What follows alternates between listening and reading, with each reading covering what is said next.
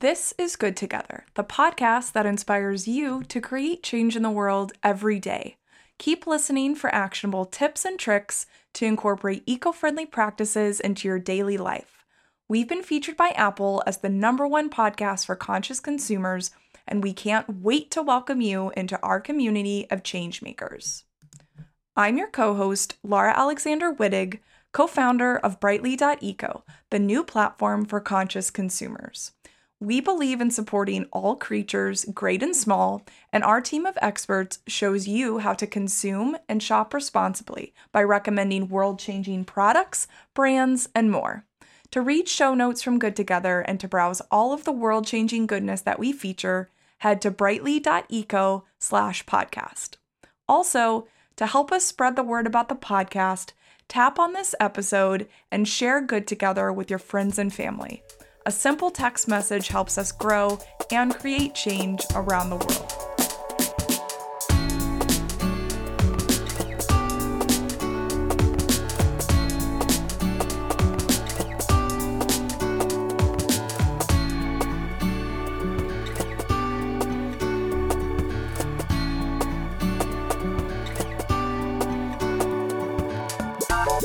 This episode is brought to you by Diamond Nexus. They say that diamonds are a girl's best friend, but are they really the planet's? As jewelry lovers ourselves, Liza and I are excited to recommend a sparkly and ethical option. Diamond Nexus creates gorgeous, lab-created diamond simulates that cost up to eighty percent less than mined diamonds, so you can wear a guilt-free statement piece the next time you're out on the town. Good Together listeners can get an additional five percent off ethically made, lab-created diamond simulants with code good five at diamondnexus.com slash goodtogether. Clean up on aisle five, it looks like somebody broke a carton of cage-free, grain-fed, free-range eggs. What the what? What does that even mean? Join us as we journey through the virtual grocery store and stop to shop along the way. Trying to look for the perfect product that's fair trade, vegan, organic, cruelty-free, and more is enough to make even the most patient-conscious consumer go a little bit crazy. Plus, once you've located a coveted sustainable certification on your favorite coffee, how do you even know what it means? Not to worry, because in this episode, Liza and I will show you how to filter through the noise and make shopping decisions that make you and the planet proud. We get into B Corps, Leaping Bunnies, and more on today's episode. Hey, Liza, how's it going? Hey, Laura. Happy Sunday. Yeah, happy Sunday to you. I'm just really enjoying this beautiful morning we have. Yeah, and you have a nice new setup. Where are you right now? Yeah, so um, we're actually here in L A. Um, we, Brightly, um, is now here in L A for the for the next three months. Uh, we just made public that we got accepted into the Yellow Accelerator program. That's actually run by Snapchat. So Snapchat is um, excited about what Brightly is doing. They're investing in us. Um, we couldn't be more thrilled. But um, as some of our listeners know, um, you and I live in the Bay Area. So um, we moved. Uh, I moved down here. You, you're down here sometimes too, Liza, um, for, for the next three months. And we're staying in a Zeus property. And Zeus is one of our new Brightly partners. We're so excited to share more about them, but they essentially create thirty-day stays or more. Um, they're almost like a curated um, Airbnb type experience. Yep. They utilize a ton of ethical and sustainable products in their setup, um, including Public Goods, who we love. So they were a great partner for us. And I've just, I mean, like I'm literally living in the most beautiful spot in Santa Monica. I'm like within walking distance from Amor Vare, which is one of our favorite ethical brands. We've got coffee, bakeries, like it's just, it's been great.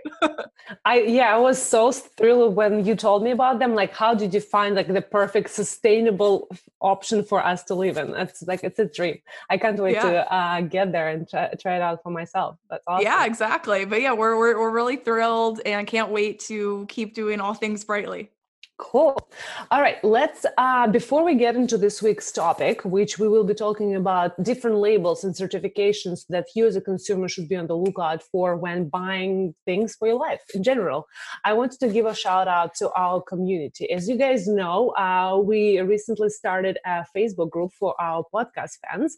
It's called Good Together. So you just search in Facebook, Good Together, Ethical Shopping and Lifestyle, and it should pop up. Uh, request to join. We'll approve you right away. And that's where we discuss all things Brightly.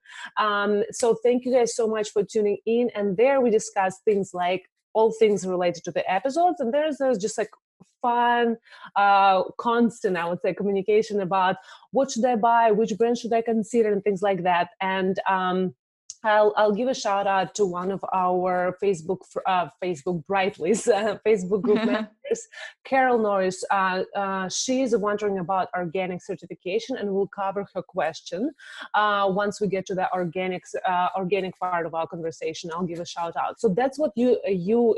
can do as well. Uh, if you have some questions for us, not only can you can voice record uh, your question. If you go to brightly dot eco uh, slash podcast and scroll all the way down, you literally leave us a voice message. And you can also always drop us questions in the Facebook group, group as well. So this has yeah. been really fun to kind of have daily conversations about the podcast topics and sustainability things. For sure. And I think, you know, to the point you just made, pick whatever way works for you. So you can email us, you can leave that voice message. Um, all of these sort of um, channels are available to you if you go to brightly dot eco slash podcast, um, and you'll you'll see them all. But I think, um, you know, the topic that we are excited to get into today just constantly comes up, whether we are having I R L conversations with our community members or talking to people online. Um, you know, people often ask us what the what the most important thing they could do every day for the world. We talked about it in a recent episode, which is really just buy less. Um, but when it comes time to buy things, there's so many different certifications and, I don't know, like labels, stickers, things that are like really competing for your attention. And I think today's consumer is very aware of the potential to get brainwashed. So we want to make sure that we provide you with a few quick, easy labels to look for. By no means are we going to cover everything. We've got a great article that goes along with this podcast. Um, we'll leave it in the show note. I mean, it is the show notes, um, but we will, um, if you go to brightly dot eco uh, slash podcast after this episode, you'll see m- what we talked about and more. So if we don't cover your favorite certification, don't worry. Um, and of course, there's always the ability for us to go more in depth on either, even one of these in the future. So if, if there's one that you have a lot of questions about, again, let us know. Um, and of course, Liza is the, she's going to get us started by talking about fair trade, because I think that for me, um, before she gets into it, what, when I was a newbie to the ethical and sustainable movement, um, I really knew two things. One was organic, um, which I'll talk about a little bit later, but two was fair trade. Um, you know, I think fair trade has a great name. It's kind of right there. You can quickly understand what it means in its name, which is rare in certifications. But I, but I also found that, like, when I went out to shop, I couldn't find fair trade on very many things. So I was like, why is that? You know, like, so yeah, tell me all of the things about fair trade, please. Don't get me started. I have to time myself. But I mean, and again, let us know if you want to get deeper into things. Uh, this is why we're listening to you, and this is why we need your feedback. Uh, so sort of briefly, but to explain fair trade, it's actually not as straightforward for people as you might think. Um, so fair trade, basically, okay, let's talk about fair trade. It's mostly associated with products made by uh, hand by artisans, usually around the world. Um, but it started actually with, I would say, coffee and chocolate back in the seventies, I believe. Yep. So I think most of the people right now in the U S probably think of fair trade. The first thing they actually think, maybe not even artisans, but farmers who produce cocoa, chocolate, and coffee. And tea now, I think. Okay, let's add tea too. But it's actually fair trade, again, is much more than that. There is fair trade garments, there is fair, tr- fair trade ceramics, there's fair trade textiles, a lot of things that produced by people. And, you know, if in the end of and in, in the end of it, most of the things that surround you, even made uh, at the factories, are still made by people. We're still not there where robots are producing things for us. Uh, not yet. Not, not yet. Not yet, for better or for worse. Uh, so, but yeah, fair trade is about fair wages first and foremost. I think that's how people mostly get understand it. And uh, but it's actually, it's much more than uh, just fair wages. So Uh, let's talk about the main kind of uh, fair trade principles. Um, so besides besides the fair wages, um, fair trade wants to promote and develop transparent and accountable relationships. So like if I'm buying something from an artisan organization or from a factory, I'm not, you know, uh, taking advantage of them, right? It's fair and transparent relationships. I'm helping uh, them build up their capacity. That's another thing. And building capacity, it means that through establishing our business together, I'm helping them grow, right? I'm teaching okay. them how to fulfill their orders for international suppliers, which will help them in their long-term sustainability and growth. Um, I, as a business, have to pay them promptly and fairly. So not only okay. I'm paying them above uh, a minimum wages, uh, and it varies. That's the confusing part. Minimum wage, uh, in fair wage varies from region to region, uh, from country by country. But even like within countries, different states, they have min- uh, different minimum wages. So and just to jump mm-hmm. in there, is is there like a calculation that the fair trade? Well, and there's multiple fair trade groups, which you'll probably exactly, talk about which, a little yeah. bit. So is there, there's not necessarily like a standard calculation that's made? Okay. No, in terms of the fair living wage, no. It's some, some and that's, that's another thing is that some companies actually, they, they don't necessarily get a certification or a fair trade membership because they think it's almost like not enough. So some companies can go ahead and pay about twenty percent above minimum wage. Others, it's about like five percent and things like that. So unfortunately, this is not as uh, straightforward. There's another thing called fair trade premium. Um, that's that's what usually associated with like coffee and um, chocolate production. So um, generally, basically, as consumers, if we're buying fair trade coffee, for example, we are, uh, the organization that's producing it, we're paying premium to farmers, right? We are uh, we are paying above market rate for the for the cocoa beans or coffee beans, okay. um, which. In some cases is also uh, might not even be beneficial, but I will not get to, into it because there's a lot of different things and economic studies that have been done around that. But generally, it's a it's a common understanding. It's good to pay fair wage. It's good to pay above, above minimum wage, and this is one of the main principles of fair trade, but but also paying promptly and fairly. So one of the things, and uh, in my previous work, uh, when working with artisans and Uh, placing huge orders with artisans and other companies, one of the main things is like you as an organization, you have to pay a deposit for your order uh, so that artisans can actually uh, buy raw materials, which unfortunately, and I think probably most people don't know, um, most companies, most retailers don't do that. So literally yep. they place order for like ten thousand, one hundred thousand units of product without paying any deposit. Uh, so companies like, you know, Target, Walmart, what what have you, uh, in who now are starting to sell artisan-made stuff. They're but they may or may not. They're it, this artisan-made stuff. And actually, that was the other question I was going to ask you too. Like, I think there's been kind of an explosion of this type of like artisan-made um, look almost that you'll see happening. Like, I remember a few. This is definitely a few years ago, but like when the Moroccan wedding rugs became very trendy. Um, and I think when that originally started, they were actually rugs from Morocco that yeah, people were importing. Mm-hmm. And I mean, who knows about what the supply chain was looking like there, but at least they were authentic. Well, then fast forward to, you know, as, as that trend started to enter more and more into the mainstream, you could just run into Target and get a knockoff way cheaper. Um, and so I think that's a good point bringing up around the, the, you know, Target is, is in this space.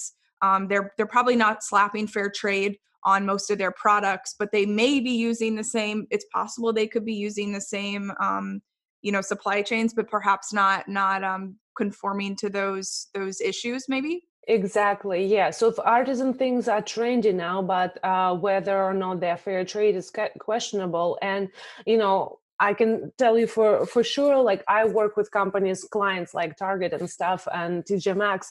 Um, they literally, regular retailers won't pay you for six months or sometimes up to six months until you Crazy. deliver the product. So if something goes wrong, uh, if they go out of business or this uh, somehow decide not to pay uh, the artisans in the end, they can go out of business, and that's people's livelihoods. And this is why it's so, so important, uh, you know, th- to look for fair trade. So uh, another shout out, Cost Plus World Market is not fair trade. You know, they have a lot of stuff, and I think people get confused. They have artisan yes. stuff. It doesn't mean that it's fair trade. Um, so quickly, a few more things about fair trade and what you should be looking in terms of principles, what they do, um, supporting safe and empowering working conditions, right? So no slave uh, slave labor uh, in terms of like you you have nice, decent working conditions. You're not uh, sitting somewhere without the light and, um, you know, without like anything like uh, protecting masks and, th- and things like that. So just like regular, safe and empowering working conditions. And other things, of course, ensuring the rights of children. So this is why we've talked in the previous episode, we'll link back to it. The Valentine's Day, we talked a lot about chocolate industry, right? Um, if you're buying fair trade chocolate, uh, the, the companies that sell it, they have Um, transparent supply chains, and that can ensure and promise you that there is no child labor involved in this uh, and producing and harvesting this Uh, uh, chocolate. Uh, and of course, environment, environmental stewardship, that's very important. Um, yeah. And then lastly, what you kind of touched upon a little bit, respecting cultural identities and basically uh, not stealing, uh, in, I don't know if it's called intellectual property of the artisans. You can't just steal an artisan design or a design that has been culturally preserved in this country or region and just make a knockoff. You know, that's, yeah, I feel like it's so common now. It is. Um, it's I another one that I that comes to mind is like the African mudcloth. Um, that is like a it's a beautiful. It's oftentimes used as a neutral um, in some of these more like boho chic um, interiors, and I love it personally. But most of the time, the stuff that you're seeing is non-authentic um, African mudcloth. One brand I want to give a shout out to is the Citizenry. Um, they make some beautiful, beautiful home goods. And one thing that I love about them is I don't believe they're fair trade necessarily, but they do provide transparency around what why they've chosen to not um, get that certification. Uh, but they, what one thing that they do is they they have a bunch of different collections from artisan groups all around the world, and each one of those pieces looks like something that you could go get knocked off for twenty bucks from T J Maxx. But you know you know that if you're going to pay a premium, you're going to be getting a, a piece that was really, truly made by an artisan, and you're preserving that culture, providing exactly. livelihood for somebody. I think it's great. Yeah. And yeah, that's, they do a lot of storytelling telling around their artisan partners, the cultural identities behind all of their products for sure. And uh, like if the company is not fair trade and, um, you know, a lot of artisan partners that we work with, they haven't been uh, fair trade certified. The easy thing for, for you to do if you have your own business or want to source ethical or buy ethical products, ask them, can you share with me where your products are made? Um, are there any photos or videos from the factory, or uh, in the artisan case, show me, uh, tell me names of the artisans. Um, so yep. just look for some level of transparency at the at the very minimum, and then ideally fair trade certification. And what it means basically why you want a certification, it's basically a third party um validation that my fair trade claims are actually true. So Globin, my previous company, we have been fair trade from day one, but we went ahead and we uh, we became official members, verified members, it's called, of the Fair Trade Federation, just so, again, the third party can verify, yes, they are truly um, fair trade. So um, let's go just briefly. There is multiple fair trade certifications, which I think is confusing yep. for the consumer, but they are there. So Fair Trade Federation um, membership, it's not certification, that's membership. And that's more for companies like apparel and home goods companies. So like if you're talking Moroccan ceramics or Indian textiles, things like that. Um, these companies uh, who sell in the U S, they're usually members of the Fair Trade Federation.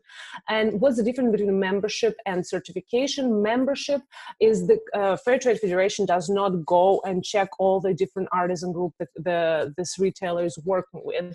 Um, they simply require, well, not simply, they require a lot of documentation, transparency in how you operate, how you work with artisans, how many artisans you work with, stuff like that. On the other hand, there is, for example, Fairtrade U S A and World Fairtrade Certification.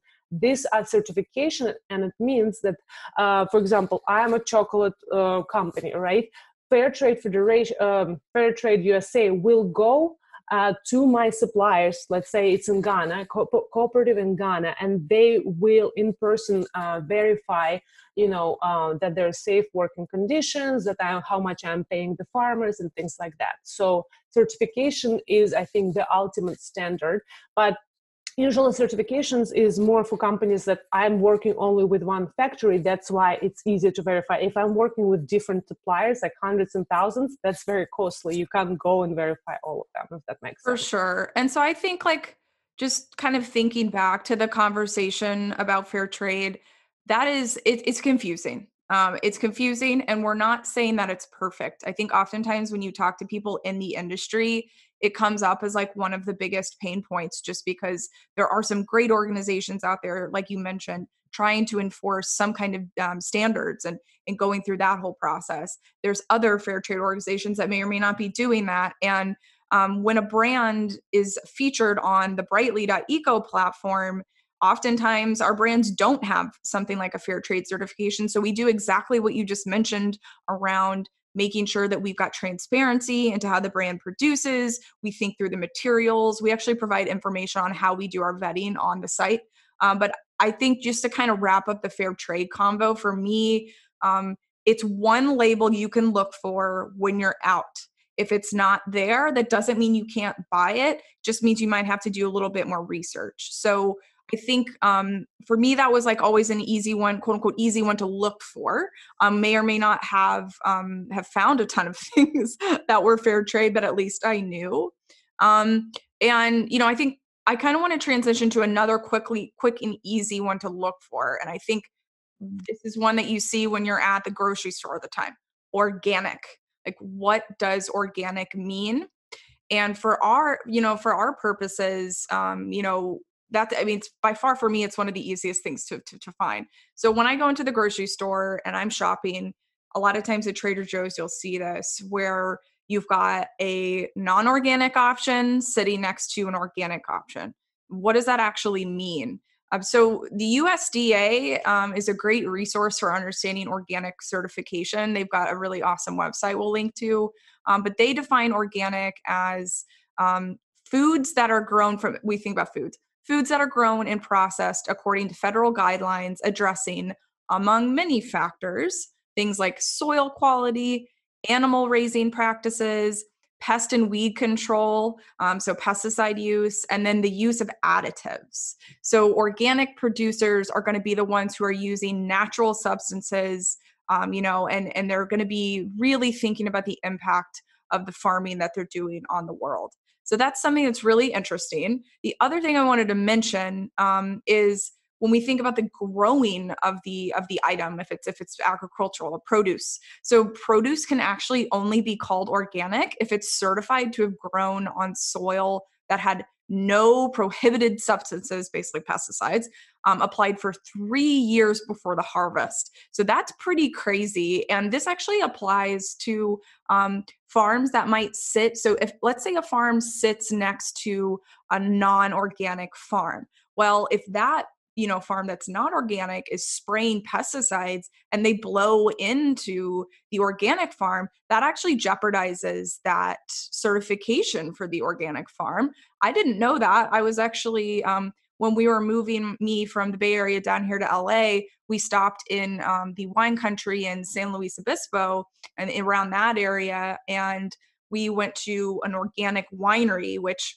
I know our audience is like so excited about clean wine and organic wine. So we have content coming up around that because it's really interesting to us. But anyway, we stopped at this winery and they told us that. They actually showed us that they their entire farm um, used what they called biodynamic farming principles, um, but only a few of their varietals of the wine Um, were actually labeled organic because of some of that, the pesticides blowing and things like that. So it was really interesting to talk with the team there. Um, it was called Beckman Vineyards. We'll link to that in the show notes, but it's a quick drive from L A. Um, and of course, there's a ton of wineries out there who are trying to start to reform their practices. Um, but yeah, so when you're at the grocery store, if you can buy the organic option, Um, we we recommend that just because it is better for the planet in terms of pesticide use, antibiotic use, et cetera. Um, you know, and sometimes Oh, go ahead.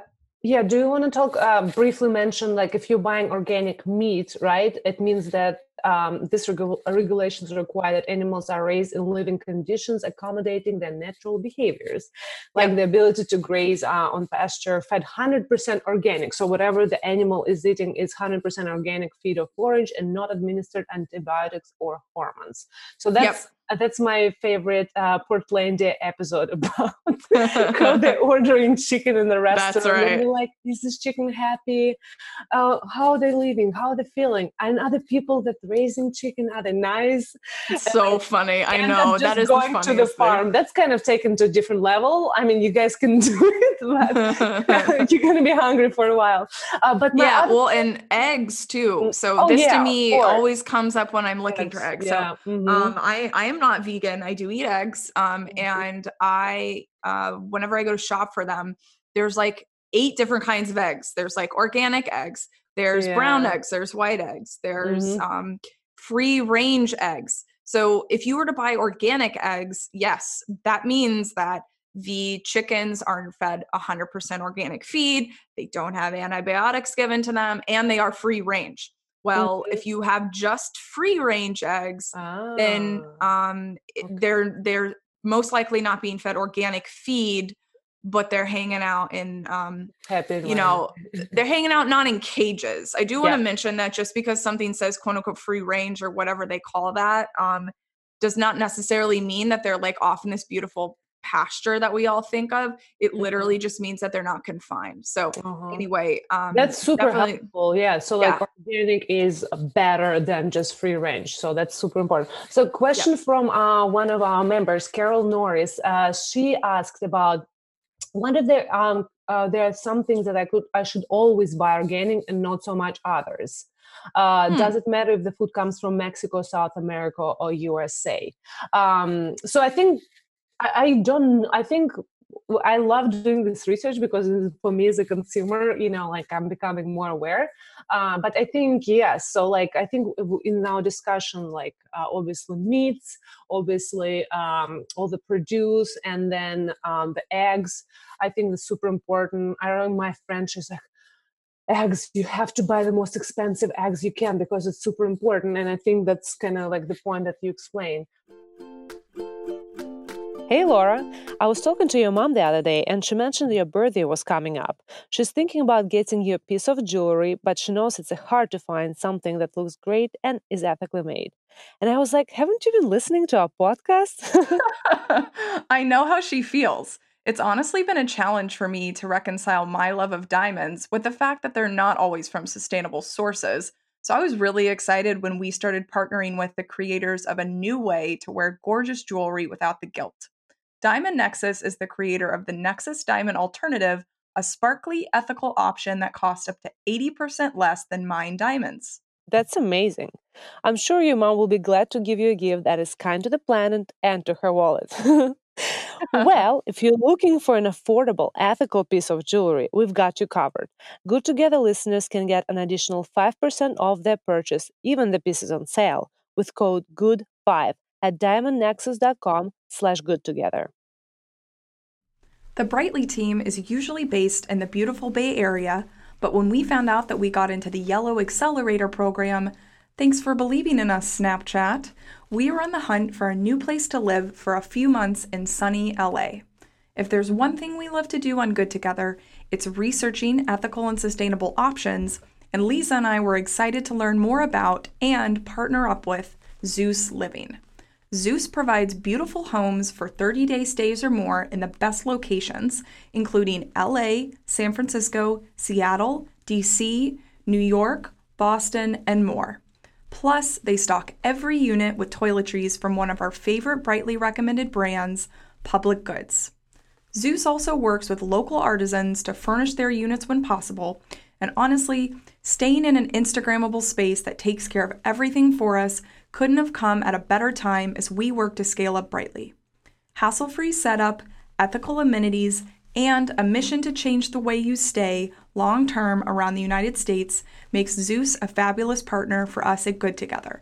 To learn more, visit zeus living dot com. What about, what do you think about in terms of, does it matter if it's made in the U S, uh, Mexico, U S, or somewhere else? Yeah, so I think we want to be really careful about not villainizing a country just because we don't live in that country. Um, I think we we are in that time, unfortunately, right now in the States where more and more people are becoming, uh, I think, afraid of stuff that's not existing out of the U S, which is unfortunate. Well, um, just depending on whatever country you're buying things from, I mean, if they've got that organic label on them coming through, I mean, that is an organic label. Like, in order to sell something as organic in the United States, it has to go through the U S D A standards. So doesn't matter where it's coming from if it's got that organic label. Um, I, she might have been asking also about like where it really impact. environmentally. That's right. Like what mm-hmm. really, um, I guess, bang for your buck. Like if you can't afford to buy all things organic, what should you? And I think you just mentioned that, right? Like food, anything that you eat a lot of. So I said I ate a lot of eggs. So I'm going to go ahead and, and, and buy that. But maybe if I'm not necessarily a consumer of something every day and I can't afford to buy everything organic, then I'll do something else. Yep, yeah, yeah, exactly. That's exactly. Yeah, and the other thing I wanted mm-hmm. to mention too, before we kind of go off the organic train, is um, is GOTS. So GOTS is the certification that is available to clothing. Um, so that is um, talking about organic cotton, um, any type of textile that is um, made from at least seventy percent certified organic natural fibers. And so there's a lot of debate on whether or not cotton is good for the environment, even organic cotton, just because it's a very water intensive crop. Um, again, we like to think about like at, at Brightly, there are just so many levels to this conversation. And so we like to give you as much information as we can, provide some guidance. We're never going to take a huge hard line on areas where we think that there's still more um, or more to come on research or on personal choice. But yes, GOTS is something that's really interesting. Um, you know, again, like we said, seventy-five percent, sorry, seventy percent or certified organic natural fibers. The textiles that are used also have to meet environmental standards, similar to what we just talked about with food.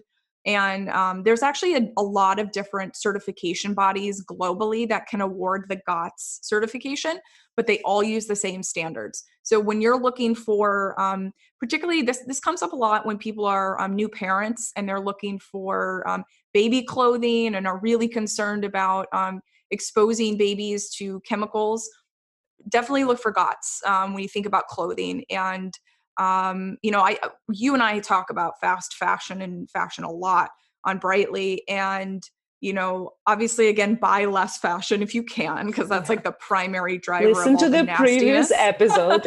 Yes. We have a lot of episodes and content about fashion. Um, so first of all, buy less fashion, but, and when you do buy it, buy secondhand or thrifted. But if you're going to buy something new, um, you know, make sure that you, you're going to wear it for a long time. And then once you kind of go through that thought process, then you can kind of start getting nerdy with the, with the textiles and figuring out like, you know, is there a way for me to uh, purchase maybe organic cotton over non-organic cotton? And what does that mean for my budget? What does that mean for whether or not I like this piece? Um, so hopefully as consumers, we can keep pushing on that.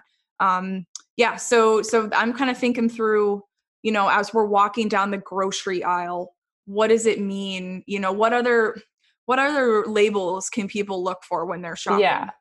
So Rainforest Alliance, I know you mentioned that to me, uh, to me and um, I think when uh, when I was looking for flowers too, I don't know, I uh, know Ra- Rainforest yes. Alliance is flowers, farmers, coffee. Also coffee, tea, right? Yep. So do you, you want to chat a bit more about that? Yeah, so um, the Rainforest Alliance label is is uh, relating to um, destruction of the rainforest um, and destruction of habitats in those areas. So when you purchase a product that has that label, it means that it was grown in conditions that are not negatively impacting the rainforest. Um, so I also saw that on flowers. That's one you can look for. It oftentimes is on coffee. Other labels you can find on coffee are equal exchange, um, fair trade, like we talked about earlier. Um, and then another label I want to throw in there is F S C. Um, so F S C um, uh, certification, paper, right? Um, yeah. So, so this is kind of like the, I want to say almost like the American version of Rainforest Alliance, since we don't really have the rainforest here, but we have lots of forests um, in North America. So um, there's a lot of, you know, like I said, We we actually source a lot of our paper products from forests in Canada. Uh, so it's North America, it's not the U S. And unfortunately, a lot of forests are being cut down to supply things like toilet paper, paper towels, all of these things. So when you're going to buy those paper products, look for that F S C certification. Um, I shop at Costco, and Costco's brand is F S C certified, or one of the brands that they carry is F S C certified. So we try and buy that one. Again, none of these labels or certifications are perfect, but you can you can feel good when you're buying them that there was some level of oversight put in there. Yeah. So another one, I just uh, did like unboxing of my uh, recent Grove delivery uh, in our Facebook group. And actually, um, I, I wanted to test out their paper products, and their paper products are made from bamboo. Uh, and right on the packaging, um, and we have another ca- episode coming about bamboo textiles in this case, but bamboo is a much, much better alternative to uh, cutting trees, because it Uh, I think it like grows thirty times faster. Something like it takes like two or three, uh, a few months actually to grow. Uh, instead of trees, it takes, obviously, you know how long it takes for trees to grow. So uh, ideally, if you have to buy paper products, try to buying bamboo products. Um, and Grove has, and I think there's other brands that have are starting to make um, Uh, paper products from bamboo. So definitely be on the lookout for that. It's not a certification per se, but it's a, it's a, it's a material, a more sustainable and environmentally friendly material. And you know, one of the things I want to mention too is, we, as with all of these episodes, we're throwing a lot of information at you. Yeah. You don't have to memorize this, but one thing that'll happen that is, I, I promise you it'll happen the next time you go to the store after listening to this, is you will be browsing and your eye will catch one of these labels. And you'll probably remember, hopefully, a little bit about what we talked about. But even so, even if you don't, if you just remember like the fact that we mentioned one of these labels, it's probably going to prompt you to think a little bit more. I hope you yeah, pull up just, your phone and Google it. Um, and, you know, just, just again, have this curious mind, go through and, and think a little bit more when we're, when you're shopping. And I think um, you don't have to go crazy. Like, don't, don't feel like you've got to go in there and and know everything about all these things, but just, just be curious, just start to pay a little bit of attention. Um, exactly. It's just about slowing down when you're making this decision to think twice. That's it. You know, that's where yeah. you start. Um, yeah. Next one you want to talk about, since we're going down the aisle in the, in the store, let's talk about the good for the uh, for animals. Uh, I know we've talked recently a lot in the, actually, again, in our Facebook group and our Instagram about clean beauty and stuff. So um, good for animals. Um, it's not just about beauty products, right, Laura? Yep. Not mm-hmm. just about beauty products. So the two certifications to look for, um, if you care deeply about animal welfare, um, one is the Cruelty-Free International's Leaping Bunny, Bunny, Bunny. sorry, Bunny, like bunny rabbit mm-hmm. certification, and the other is Certified Vegan. So Leaping Bunny is a relatively new certification on the market that is now being recognized as the globally recognizable gold standard for, you know, beauty products, personal care, et cetera. This mostly means that there is no animal testing on that product. And I don't want to go too deep into this because it's actually really, really um, disheartening, but a lot of the products that go on your body have been tested on animals, whether it's beagles or monkeys, or, I mean, it's just, it's, it's horrifying, to be completely honest. And so, um, if you want to make sure that you are not supporting that nasty industry, you can look for Leaping Bunny um, on your beauty products. And I, I and, want you know, to give them a shout out for their marketing. It's very, it's super cute, you know, Leaping Bunny. It's a, it's great, uh, great branding, you guys. Yep, and you know, rabbits are also used um, in in this testing process, and I imagine that's why they they. Um, went with that logo. So look for Leaping Bunny. Um, another one is Certified Vegan. So um, similar um, in, in, in thinking through that, doesn't, um, they weren't tested, the products weren't tested on animals, but this also goes a step further and says uh, the product actually, it contains no animal products or byproducts. So there's a lot of things that go into, I'm sorry, ingredients that go into products that are animal byproducts that you would not even think of. So, you know, the, the Certified Vegan label is a really great cue for people who are vegans to make sure that they are, you know, one hundred percent there with, with that. Got it. Awesome. All right. Well, and also one more thing, we have just like uh, two, literally two certifications left. It's by, by no means, we're not covering all certifications today, but um, think about with all of these things and whatever we're discussing on the podcast and our community, um, you can, you will never probably find a product that has all the simplification on them, right? On one product. So you, again, with everything that we say, think about what is the most important thing for you so you don't get overwhelmed. It's like, I have to protect animals, the environment, the workers and everything. So uh, whenever you are going through your kind of sustainability journey, think about what's the most important thing for you and start there. Um, just kind of not to get as overwhelmed uh, with yep, all of this information. All right? of the info we talk about, if you, you know, nothing's perfect, nothing's going to have all those things. Shop with your values. You'll be good. Exactly. So yeah, one last thing, uh, it's certification kind of I wanted to mention is uh, slightly different from all of the ones that we've talked about, but probably I think it's pretty, um, has a pretty good presence um, both in, your, in the stores um, and, and it doesn't even have to be actually, it's, it's not a physical product that you buy. It can be even companies that uh, provide services, just regular businesses, media companies can have the certification. And what I'm talking about is called B Corp. Uh, oh, B Corp, great. I'm so yeah. glad you're talking about this one. B Corp is just comes up all the time. Like, so what does that mean, Lisa? What is, what is a B Corp? So B Corp is more about, as I like to plainly explain, it's more about how you operate internally as a company, right? So for example, Fair Trade or Leaping Bunny, it's kind of like how you source products, how uh, how you treat animals, how you treat the environment. B Corp is also a bit about that, but it's more about internal principles and standards of the company. Um, so the company that is a B Corp uh, must meet high standards of performance, transparency, and accountability, account, accountability as set by the nonprofit B Lab. So it's a it's a nonprofit company that certif- uh, has the certification. Uh, what it includes, uh, you have to meet a certain score on the B Impact Assessment. So you can be a B Corp uh, certified company, but there's different scores that you have. So I, the the higher the score, the better the company ultimately. Yes. Yeah. And the imp- Impact Assessment measures a company impact on its workers, community, and environment. Uh, so, for example, um, it's um, I have looked into B Corp before, and for example, questions that B Corp assessment is asking is: do you have any uh, women in leadership position? Do you have uh, women? Uh, the company doesn't have women in the board of directors, advisors, investors. Wow. Um, yeah, yeah. So it's it's very very specific. Or for example, does your company recycle? Literally, does really? Your company? Wow. Yeah, yeah, yeah, yeah. No, it's very, very specific. Does your company provide um, or encourage uh, commuting benefits? Uh, right. So instead of driving, so it's very, very hmm. specific and granular. So that's what I'm saying. You know, you can have um, a, like there is. I think there. I believe there is a minimum impact impact assessment score for you to be certified, but it, it varies a lot from like seventy to one hundred, if not like fifty to one hundred. This is really interesting, Lisa. So basically, what you're saying is, you know, obviously a product goes through all these types of um, iterations as it's being sourced, but at the end of the day, there's someone who sells it. There's someone who puts their name on it and puts their name behind it. And, you know, you could think about a world where all the resource and everything is put towards the end product. And then the employees are kind of left, left out to dry in terms of fair, fair wages and, um, you know, a great working environment. So this is a really interesting thing that I personally hadn't really thought of as much. Yeah, no, uh, I have thought about it a lot, uh, especially recently. It's it's uh, it's different.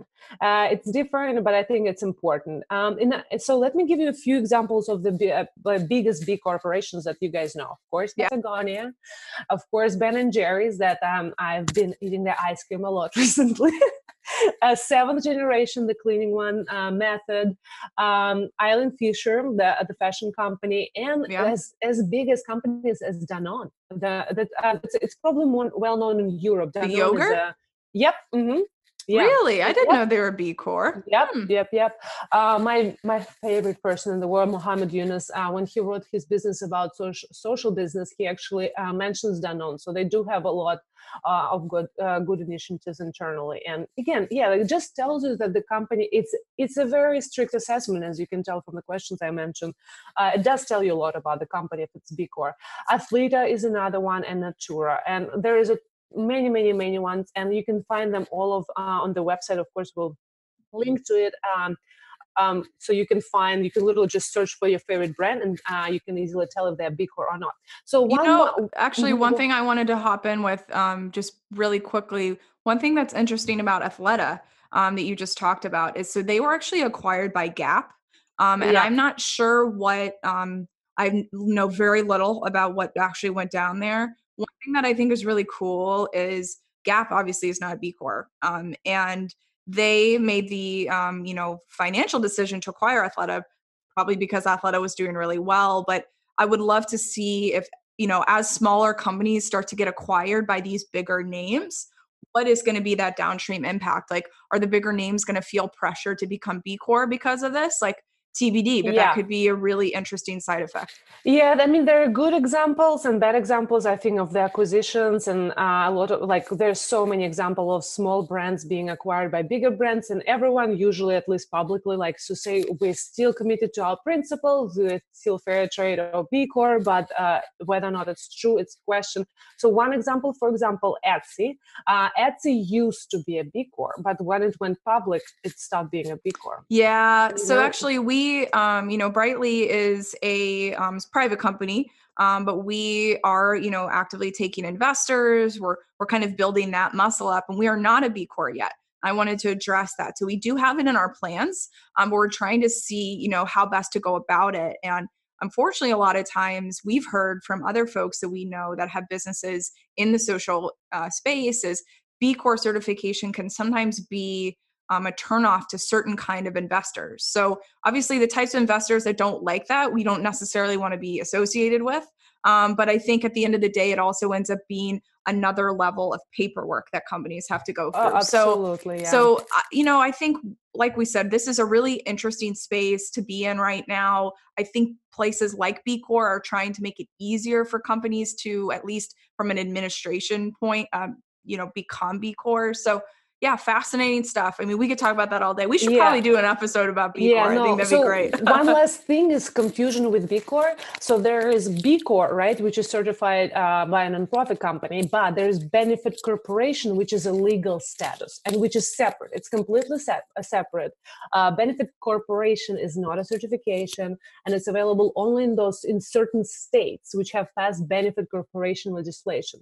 To become a benefit corporation, a company must incorporate as one in one of the states where it is available. But yep. you don't have to be B Corp certified. So they're separate. They're completely separate. Um, yep. One is legal, one is certification. So that's an important thing to note. Um, are we done yet for today? What do you think? Oh, yeah, we can I think, talk about twenty more certifications. I know we could. I mean, I think there's a few other ones that we wanted to give a shout out to, but probably in the interest of time, we should either do a part two on this or, um, you know, I, of course, each one of these have the opportunity to be their own episode. And so we're, we're in the process of, um, you know, planning out the rest of the year. We would love to hear your input, what, um, you know, as an audience member, what you're interested in hearing. Of course, we have a thought process there. We're, we're already excited about upcoming episodes, but if there's something that we didn't quite scratch the surface on here, please let us know in all of the channels like we mentioned. Go to brightly.eco slash podcast and pick whatever way you want to get in contact with us. But it's it's such an interesting space right now. We hope that, like, our walk down the digital aisle, um, you know, clean up on aisle five. Mm-hmm. Don't use uh, don't use a nasty cleaner. You know, use no. organic cleaner on aisle five.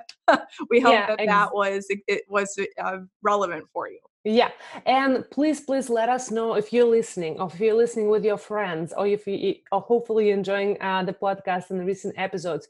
Please tell your friend, or maybe text your favorite, uh, you know. friends group on WhatsApp, on, on yeah. your messages, and share the episode link on the podcast link. This is how we grow, and this is how we make a difference. So yeah. um, we think the future is brightly, and we thank you for being part of this movement. Yeah. All right. Thanks for the convo, Lisa. Yeah, it was great. Talk to you later, Laura.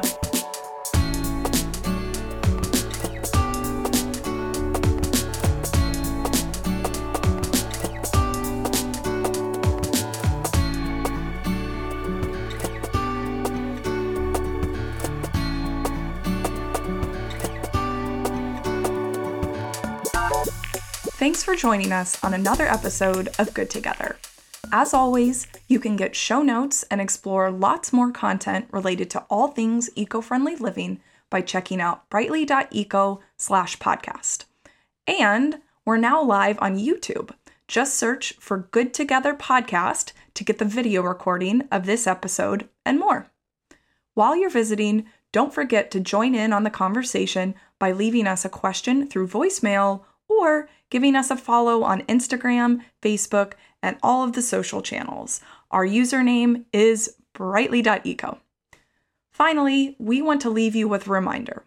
Every day is a chance for you to create change, and you're already covered for today since you joined us here on the podcast.